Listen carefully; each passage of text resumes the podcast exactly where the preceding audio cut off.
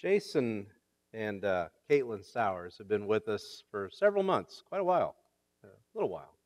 Uh, and then Caleb showed up one day. And uh, I've had so much fun getting to know them, mostly Caleb, but you guys are okay too. Uh, but Jason and I have had some, some really good talks. One of the first weeks he was here, he, we, we visited for a while. We played guitar together. He's a pretty good guitar player. Uh, he's going to have to play for us someday, or I will. So please pray that Jason plays for us sometime. Um, but the first week he was here, he asked if he could tell me his story. And uh, he shared with me. And then a couple weeks ago, he said, Can I share my story in church? Can I share my testimony in church? And I said, I would love for you to do that. We've worked it out, and it happened that today just was going to be the perfect day to do that. So Jason's going to come. Would you welcome him as he comes and shares his testimony? My name is Jason Sowers. I know y'all don't know me too much. I mean, some of you do. I'm uh, I was born with a bad heart called uh, hyperplastic left heart syndrome. I don't know what that is, but apparently it was a bad thing. Anyway, when I was born with it, diagnosed with it, uh, I was born at Sarah Bush in Mattoon. Uh, they didn't know what to do, so they basically sent me home to die. Um, then God said something else. So God was pretty much in my life at the beginning. I didn't realize that. Of course, I was just a baby. Um, um three weeks after I was born, I Sarah Bush or uh, St. Louis um, uh, Children's Hospital, I guess, called my dad and told him that they had a heart set up out of out of nowhere. So it was life changing. And then, well, the surgery was successful. Obviously, I'm still here. And then um, the heart medication, a few weeks, a few years down the road, started to affected my kidneys. So I had to have another surgery done in 2001. And then I was on dialysis for at least a year. And I was so fed up of laying on the bed every day, not really able to go outside and do anything. I couldn't even go to school. And I was, I was I was fed up and I was like, I'm tired of this. And then my dad prayed and prayed, and, and then it was like, and then I was like, I want to give my life to God. At I think I was eight years old, and I was like, I'm just tired of this, and I think if I accept Him, maybe He'll do something. so in 2001, I also had a kidney transplant. So it, I, I was in and out of the hospital through pretty much half my life. And then it was it was rough for me getting stuck with needles. I got to get blood draws every every three months. Uh, it's kind of normal to me anymore, but growing up and then going to church, my my family is pretty I'm Christian. They they like my grandpa was a deacon at his church, and so we we always went to church with him and stuff like that. Uh, it wasn't until high school that God actually started to intervene with me. Like I started to know Him and started to learn the Bible a little bit, and then and then once I started to know a lot more, I was I was really fired up for God. I love being around stuff. I love being around the church. I couldn't even stop going to church, man. I, I loved it all the time. I like being there on Sundays, Sunday nights, Wednesdays. Shoot, I on mission trips. You know, I liked hanging out. And then after high school, I got with some friends that I never should have, and. Uh, they led me down a path where I shouldn't have never been, but everybody has their faults. And started doing stuff that I shouldn't. Got into a lot of a lot of problems, a lot of stuff. And then I didn't know how to get out of it. I was struggling. and I was, I pretty much led myself away from God and wanted to do my own thing, and I ran away. It, it was heartbreaking to me. And I didn't see that, and I was pretty much blinded by it because just hanging out with these friends. And, uh, and I was, I only dated probably about three times, thank goodness. And uh, after my last uh, dating person I was with, and I was like, I was fed up with it. I didn't want to do this no more. I finally broke down to where I was like, I want to, I want to stop this, like everything. It's like I want to turn my life around again. I want to get back with God, and I want to, I want to do something different. So I started working at McDonald's uh, there in Casey, and uh, it's where I met my wife. Um, uh, she was my trainer, and uh, and then I believe it was Halloween night where I asked her out on a date. um, uh, we went on a few dates before I actually asked her out, because um, I, wa- I wanted to be sure. I wanted to make sure this was right. I wanted to make sure because I was fed up with dating and stuff. And I was like, I want to be careful. So she got to know me. She got she got to know me. She got, I got to know her. So and then see, two years we were to start living together. I know that's probably not right, but I'm glad I did it now. I mean, even though it probably wasn't right, but I'm glad I did it because now I have an successful family that I have. And then I have a son, which I'm very proud of. And I love him to death. He's awesome. And I still hang out with the friends that I do that led me down the wrong path, but I'm trying to change their life instead of them trying to change mine. So, thank you. Thank you, buddy. Thank you so much. Let's pray for Jason right now. So, Father, uh, I don't think any of us could could see your hand on our lives as clearly as Jason sees your hand on his. Lord, there was a time when, as a child, his life was almost over, and you intervened over and over again. Father, you intervened uh, and gave him a new heart. Uh, you intervened and gave him a new kidney. Uh, you intervened and gave him a new life and a new baby and a new wife. Uh, and Father, I thank you uh, just for your presence continually there. Lord, uh, there are people in, in Jason's life who still need to know you. and they don't know you yet, but they know Jason. and so I pray for the strength that he needs and the maturity he needs and the peace of heart that he needs to, uh, to lead them closer to you and draw them into your presence. Father, in the same way that you've made yourself known uh, to Jason, I pray that you make yourself known to them through him and through his incredible testimony, his story for you. It's in Jesus' name we pray. Amen. Jason wouldn't be here if he still had his old heart. Uh, his life couldn't have continued. And so someone had to die to give Jason what he needed at, at the young age of just three weeks old. Is that right, Jason? Just three weeks? And thankfully, there was a, there was a loving father and mother somewhere who made a very difficult decision and gave their child's heart to Jason. It's a beautiful picture of what our Heavenly Father has done for us by giving us His Son. And Jason, that, that's more than a testimony. You're, you're a living parable. Uh, you, your life is a parable of what God's love has done for us. Thank you so much for sharing that.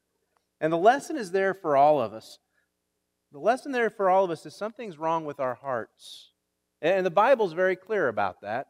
You go all the way back to Genesis chapter 6, verse 5. It says that the Lord saw the wickedness of man was great on the earth, and that every intention and the thought of his heart was only evil continually. And then we come to Ezekiel. In, in Ezekiel 36 26, God reveals his plan to fix this. He says, I will give you a new heart and a new spirit I will put within you.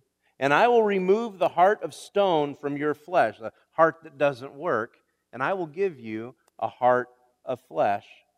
And so we've been spending this time in Colossians, calling it called out. And in the first half of Colossians chapter 3, we saw what was wrong with that old heart. And we saw that we have to put to death a lot of stuff that's been in our lives, put to death the, the immorality. And then he says, take off the sins of anger and wrath and malice. And he says, stop lying to each other. And he tells us all that to lead us to Colossians chapter 3, verse 12, where Paul says, Put on then, as God's chosen ones, holy and beloved, put on compassionate hearts. And what follows in verses 12 through 17, which we'll be looking at today, it's on page 984 again. What follows in verses 12 through 17 are qualities that display Christ's character in our lives. And you know, if you remember back from chapter 1, chapter 1, verse 15, Paul wrote about Jesus and he said that he is the image of the invisible God. Jesus is the image of the invisible God. So we know what God is like, even though we can't see him. We know what God is like because we know Jesus. We see compassion in Jesus. We know that God is compassionate. We see love in Jesus, and we know that God is love. We see forgiveness. We, we know that God forgives. We, we understand the character of God because we see Jesus. But how do people around us know what Jesus is like? How do they know who Jesus is? They need to be able to see Him in us. Every aspect of our being should reflect the character of Jesus. When we let Jesus fill our lives, we become living proof of his presence. I'm going to look at verses 12 through 17 there in Colossians 3. Paul says, Put on then, as God's chosen ones, holy and beloved, put on compassionate hearts, kindness, humility, meekness, and patience, bearing with one another. If one has a complaint against another, forgiving each other. As the Lord has forgiven you, so you also must forgive. And above all these, put on love, which binds everything together in perfect harmony. And let the peace of Christ rule in your hearts, to which indeed you were called in one body, and be thankful. Let the word of Christ dwell in you richly, teaching and admonishing one another with all wisdom, singing psalms and hymns and spiritual songs with thankfulness in your hearts to God. And whatever you do, in word or deed, do everything in the name of the Lord Jesus, giving thanks to God the Father through him. In order to live, Jason needed a new heart. And it had to be the right heart. It had to be the, the perfect heart. And it's amazing that that perfect heart came along, nothing short of miraculous. But even then, without proper medication and without proper care, Jason's body would have rejected that heart, wouldn't it? It would have rejected that heart. His body would have become hostile to his heart. And so his heart and his body had to be reconciled through medication. So that's that again is a is a picture of what Paul has already said about us. If you go back again to Colossians chapter 1 verses 21 and 22 say, "And you, that he's talking to us, you who once were alienated and hostile in mind, you were doing evil deeds. He, that is Jesus, he has now reconciled in his body of flesh by his death in order to present you holy and blameless and above reproach before him. We had to be reconciled. But just like Jason, what Jason went through physically, there's a big if. If Jason's body had rejected the heart, it, it wouldn't have worked. And there is a big if in verse 23 of chapter 1. If indeed you continue in the faith, stable and steadfast, not shifting from the hope of the gospel that you heard. There's that big if. Everything we read here in chapter 3 is a commitment on our part to get through that big if. And so Paul phrases that commitment in different ways, and he begins by saying, he, begins by phrasing it that, that we must be clothed with Christ. He tells us we must be clothed with Christ. And, and guys, I, talking to the men for a minute. Guys, I know you've had this experience. I know this has happened to you before. You've, you've gotten up in the morning, you've had your shower, and you, you've gotten dressed, and you, you stood there in the mirror after you got dressed, and you thought to yourself, I did pretty good. I, I look okay, right? And you walked out of the bedroom and you got that look from your wife. You're wearing that? Matt's nodding his head. He's been there. You are not wearing that with that. Go back and try again. And for some of you, Steve, Steve, it got to the point that you get up and what, Steve? She's got your clothes laid out for you, right? You can't be trusted to do it right. That's kind of what Paul's talking about here.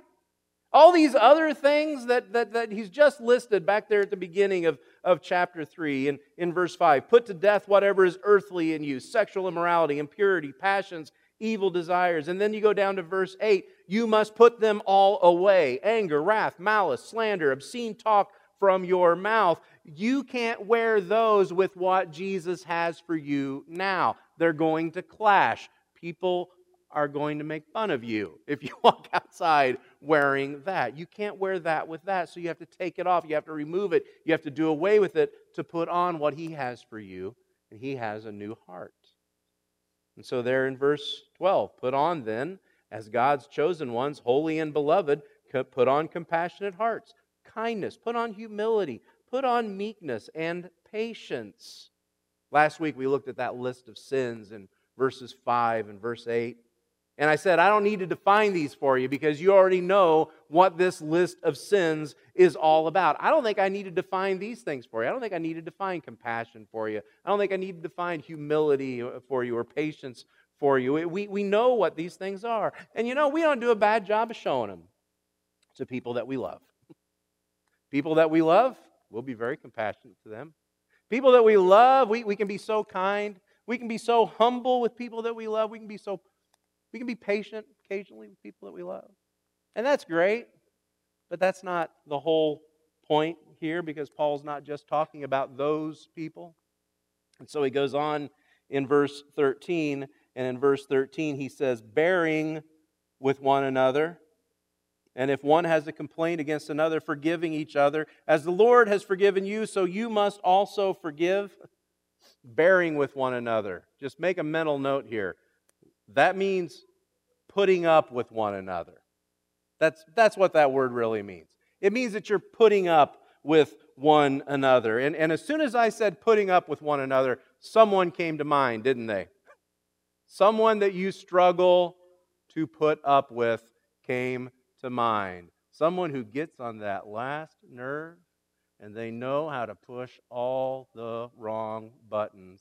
They came to mind, and some of a lot of the ladies turned and shot a sideways glance right then at somebody sitting next to you know it, you know that person. You know who they are. Or maybe not. Maybe you didn't shoot a sideways glance. Maybe it's someone who's really hurt you. Maybe it's someone who has wrecked a, a portion of your life. And if that's happened, no amount of me standing up here and quoting this verse and saying, As the Lord forgave you, so you must forgive, if someone has hurt you, no amount of me quoting that is going to do any good at all. It's not going to it's not going to fix it. Last week we looked at that list of sins, stuff that we're supposed to kill, stuff that we're supposed to put away, stuff that we are supposed to stop doing, and I said that stuff is hard. And I was thankful, I'm thankful for grace to get through that stuff because I need grace to, to put those things away. And I wonder as I look at this stuff, this stuff is even harder. Sometimes compassion is harder. Sometimes uh, being humble is harder. Definitely forgiveness is harder. And at times it feels impossible. So, is there grace here? Are, are we still thankful for grace? Is there grace in the words, as the Lord has forgiven you, so you must also forgive? Do we have grace to do that?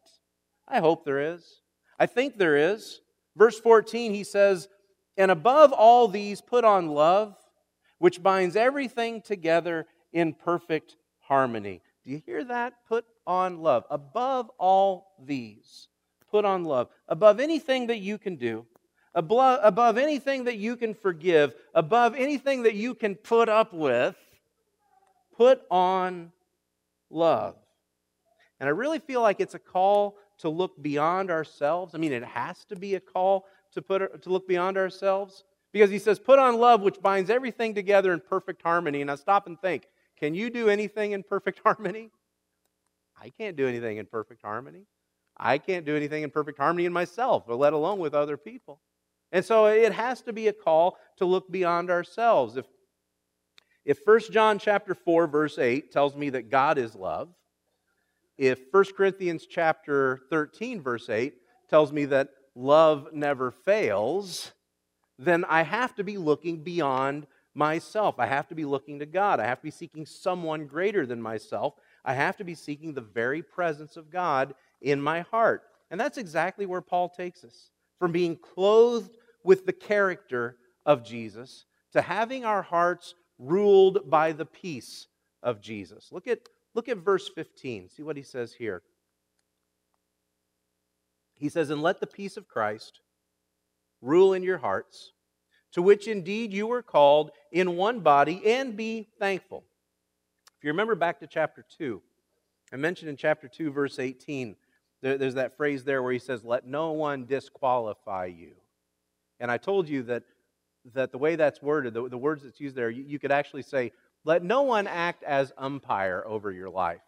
So let no one come along and see your life and say, You're out or you're safe. Nobody has the right to make that call about us. And that's the same word that's used here. But listen to how it's used now. He says, Let the peace of Christ act as umpire in your hearts. There are things that come your way, and you wonder, how do I handle this? There's situations that come up, and you, you don't know what, what does the love of Jesus look like in this situation. The, the question isn't really, should I forgive? We know we should. But the question is, what does forgiveness look like in this particular situation? What does forgiveness look like? How do I forgive? Is forgiveness the same as letting someone off the hook? Is forgiveness the same as trusting someone again? Is forgiveness the same as letting that person into the inner circle of your life and, and letting them be one of those important people again? You know, I got to tell you, not always. That's not always what forgiveness looks like. What does it look like to help people in, in different situations? How, it's not a question of should we help, but how do we help? How do we help without hurting is a big question. Many years ago, uh, this is before the fire, we had a, a young guy come to us. Uh, he wanted us to wanted to ask if we'd, we'd pay a bill for him, and we do a lot of that kind of stuff, don't we? You know, we we take care of. We have a benevolent fund, and some of you give specifically to the benevolent fund. Thank you so much. What that's there for is when we have a, a friend or a neighbor, someone in our community that eh, has come up on something they can't handle themselves, the benevolent fund is there to help them out. And we pay a lot of bills and we buy a lot of gas and we, we take care of a lot of people with that benevolent fund. Thank you so much. I mean, it's a great ministry wonderful opportunity. But a young guy came to us asking us to pay uh, his electric bill, and he gave me his bill. I can't remember the exact amount, but it was close to a thousand dollars. Yeah, yeah. I don't know. You know, he left the bathroom light on for like a month. I don't know, but I don't know how you get a thousand dollar electric bill. And I asked him. I said, "How how did this get this big? Shouldn't you have done something before it got this big? And, and he gave me a lot of excuses, excuse after excuse as to why it was that big. And, and what it boiled down to is he just hadn't paid it. For months and months and months, he just hadn't paid his electric bill. We talked about it a little bit more, and, and I said, There's no way we can pay this whole bill. So, it, if anything, we can pay a part of it. But, but I said, Even if we could pay it all, let's say we pay this entire bill, and, and this bill is gone I said, What are you going to do next month? And he was honest with me. And he said, I'm not going to pay the bill. Now, I don't have to tell you, I don't think, that if the peace of Christ is acting as umpire in my heart, the peace of Christ was not telling me that paying this kid's bill was going to help him. That's not what the peace of Christ was telling me to, to do in that particular situation. Enabling him was not helping him. Now, some of you are in some tough places with some people in your lives, that people that you love very much. And you've, you've helped them, and you've helped them, and you've given, and you've given, and you've forgiven. And I don't have to tell you that even though you've done all that, there is still no peace in your hearts about what you're going through. And there's times when you've said, Enough, I'm done. and you felt miserable about doing that, and those people have made you feel more miserable about doing that. So let me tell you, from everything I read in this one little verse, verse 15, those people do not have ownership of your heart. They do not have the right to rule your heart. In fact, you don't have the right to rule your heart. You have been given Jesus' heart, it has been transplanted. It belongs to Jesus. And while it's full of compassion, it is also full, if you notice, it is also full of patience. And it might be in some situations where helping and loving looks more like waiting than doing. Remember the story of the prodigal son? We might call it the story of the waiting father. What did the father do? Did he run off and fix everything? Did he go looking for the kid and, and make sure everything is right? No, he waited for the son to come back. But now here's the catch. Here's the catch for you and me. Do you remember last week? Let me go back again. Chapter 3, verse 5. Put to death, therefore, whatever is earthly in you sexual immorality, impurity, passions, evil desires, and covetousness, which is idolatry. And then verse 8, but now you must put them all away anger, wrath, malice, slander, and obscene talk from your mouth, and do not lie to one another. Here's the catch you can't be ruled by the peace of Christ if this stuff is still alive and active inside you. And so, the first place you need to find peace is with yourself. And again, it requires a big dose of grace. But in the end, the result isn't just for us. It isn't just that we have peace. The result is for those people in our lives who need to know the presence of Jesus through us. They're only going to see him in us. And so, Paul's call is for us to fill our whole being with the word of Christ. Verse 16 he says, Let the word of Christ dwell in you richly, teaching and admonishing one another in all wisdom. You know, for the first 400 years of Christianity, for the first 400 years, there was no Bible the way we have it today. Um, there was a collection of books, a collection of letters, and there were some stories, but it, it was, wasn't until 800, or 397 AD that that was codified into the books that we have now. Otherwise, it was just a little collection of stories here and there. But even then, even when, when it was finally put together, the vast majority of people were illiterate. They, they couldn't have read it if they wanted to. So, how did Christianity survive all those years? People knew the stories. Eh, you went to people who knew the stories. The stories were told over and over again, they were memorized. So, if you wanted to know what Jesus said, or if you want to know what Paul wrote, you went to someone who knew the stories. Even more, you went to someone who lived the stories. How many times have you heard it said? I know I've said it many times. You may be the only Bible that some people ever read. And we say that, you know, the preacher says, and he always says it with that kind of voice. You may be the only Bible that some people ever read. And, and we sit there and we nod and we go, yeah, that's true. But in those foundational years of the faith, in the very beginning, when we were under the most persecution, also, by the way, that's all we had. All we had was, was each other. That's how Christianity survived. Uh, verse 16 let the word of Christ dwell in you richly. I, I love that. You be the Bible. You, you live the stories out for other people. This last week on Facebook, I, I posted a quote from Clement of Rome. Clement of Rome was an early church leader. He was a disciple of Peter's, and uh, he died in 101 AD. So he was a contemporary there. He, he died about the same time that the Apostle John died. And Clement of Rome said this He said, When the heathen, when he says heathen, he's talking about non Christians. Don't call your non Christian friends heathens, uh, unless they call themselves heathens then you're allowed to. Okay, if they're if they're willing to, then you can call them heathens. Otherwise, don't don't call your friends heathens.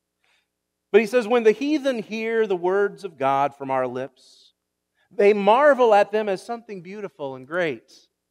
However, When they find out that our deeds are unworthy of the words that we speak, they turn from this to blasphemy and they say that it's just a myth and that it's a delusion. 2,000 years ago. Not, not much has changed, has it? People still call you on that if you're not practicing what you preach. And so Paul says, Let the word of Christ dwell in you richly. I love that he says it that way. He's saying, Let the word of Christ have ample room in your heart.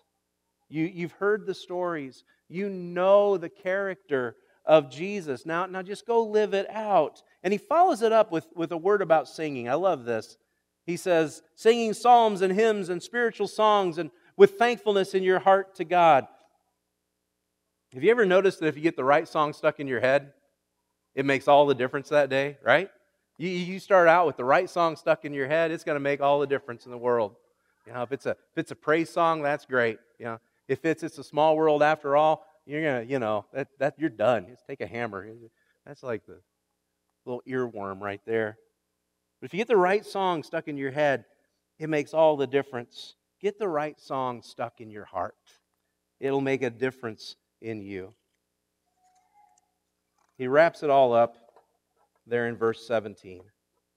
He says, And whatever you do, whether in word or deed, do everything in the name of the Lord Jesus, giving thanks to God the Father through him. Do everything in the name of the Lord Jesus. We think those are magic words, by the way. We treat them like they're magic words. I mean, that if you don't end your prayers, and I am as bad about it as anyone, just listen to me pray. If I don't end the prayer with the words, In Jesus' name we pray, amen, then it didn't work. You know, I'm doing it wrong. I have to say those words. In Jesus' name we pray, amen. And when someone doesn't say those words, I go nuts inside. I'm like, no, you're doing it wrong. You have to say in Jesus' name. It's just a bad habit I've, I've picked up. You don't have to do that. We, we treat it like it's magic words. As long as I say in Jesus' name I pray, He has to do it. I've prayed some selfish prayers. I've prayed some bad prayers. And I've said the words, in Jesus' name we pray, and they were nowhere near Jesus' name, the, way I prayed those. It's a, it's a reference to a legal practice. If you had certain documents on you, and if those documents contained the right signature, if they had the right name or the right seal, you could act on that person's behalf.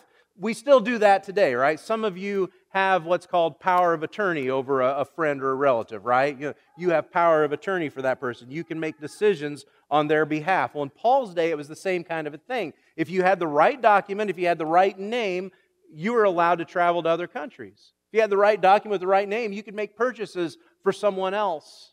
If you had the right document with the right name, people wouldn't kill you. That was very important. It was very important to make sure that no one will kill you if you're carrying this particular name. And so he says, whatever you do, word or deed, whether it's something you say or whether it's something you do, make sure it's done as a representative of Jesus Christ. Make sure you're acting in his authority and as his representative.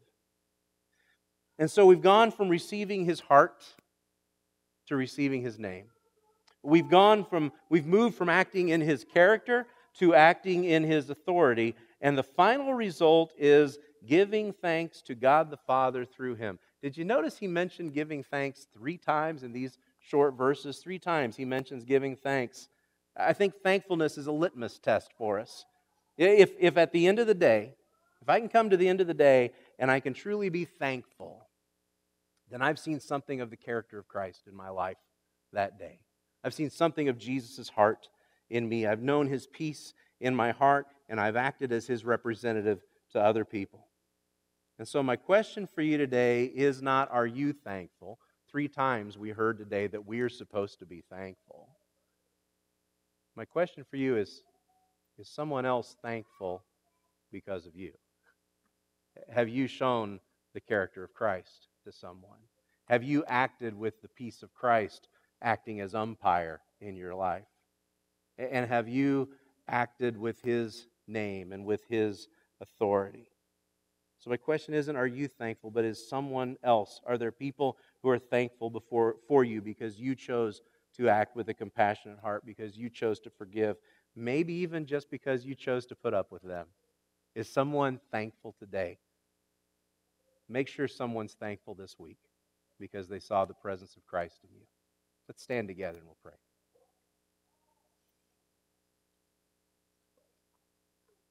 Father, in your love for us, you withheld nothing, not even the life of your Son. You gave us your very heart, and we have been so blessed to know your presence. But Father, there are people around us who are hurting. They, they are beaten down, they are in pain, and they have no peace. Lord, how, how could we withhold your heart from them? And so clothe us with compassion and kindness and humility and meekness and patience so that they might know you through us. And where there is no peace in their hearts, let us bring peace to them. And Father, when we find them difficult to put up with, and Lord, we will find some people who are difficult to put up with, help us to wrap your love around us and around them.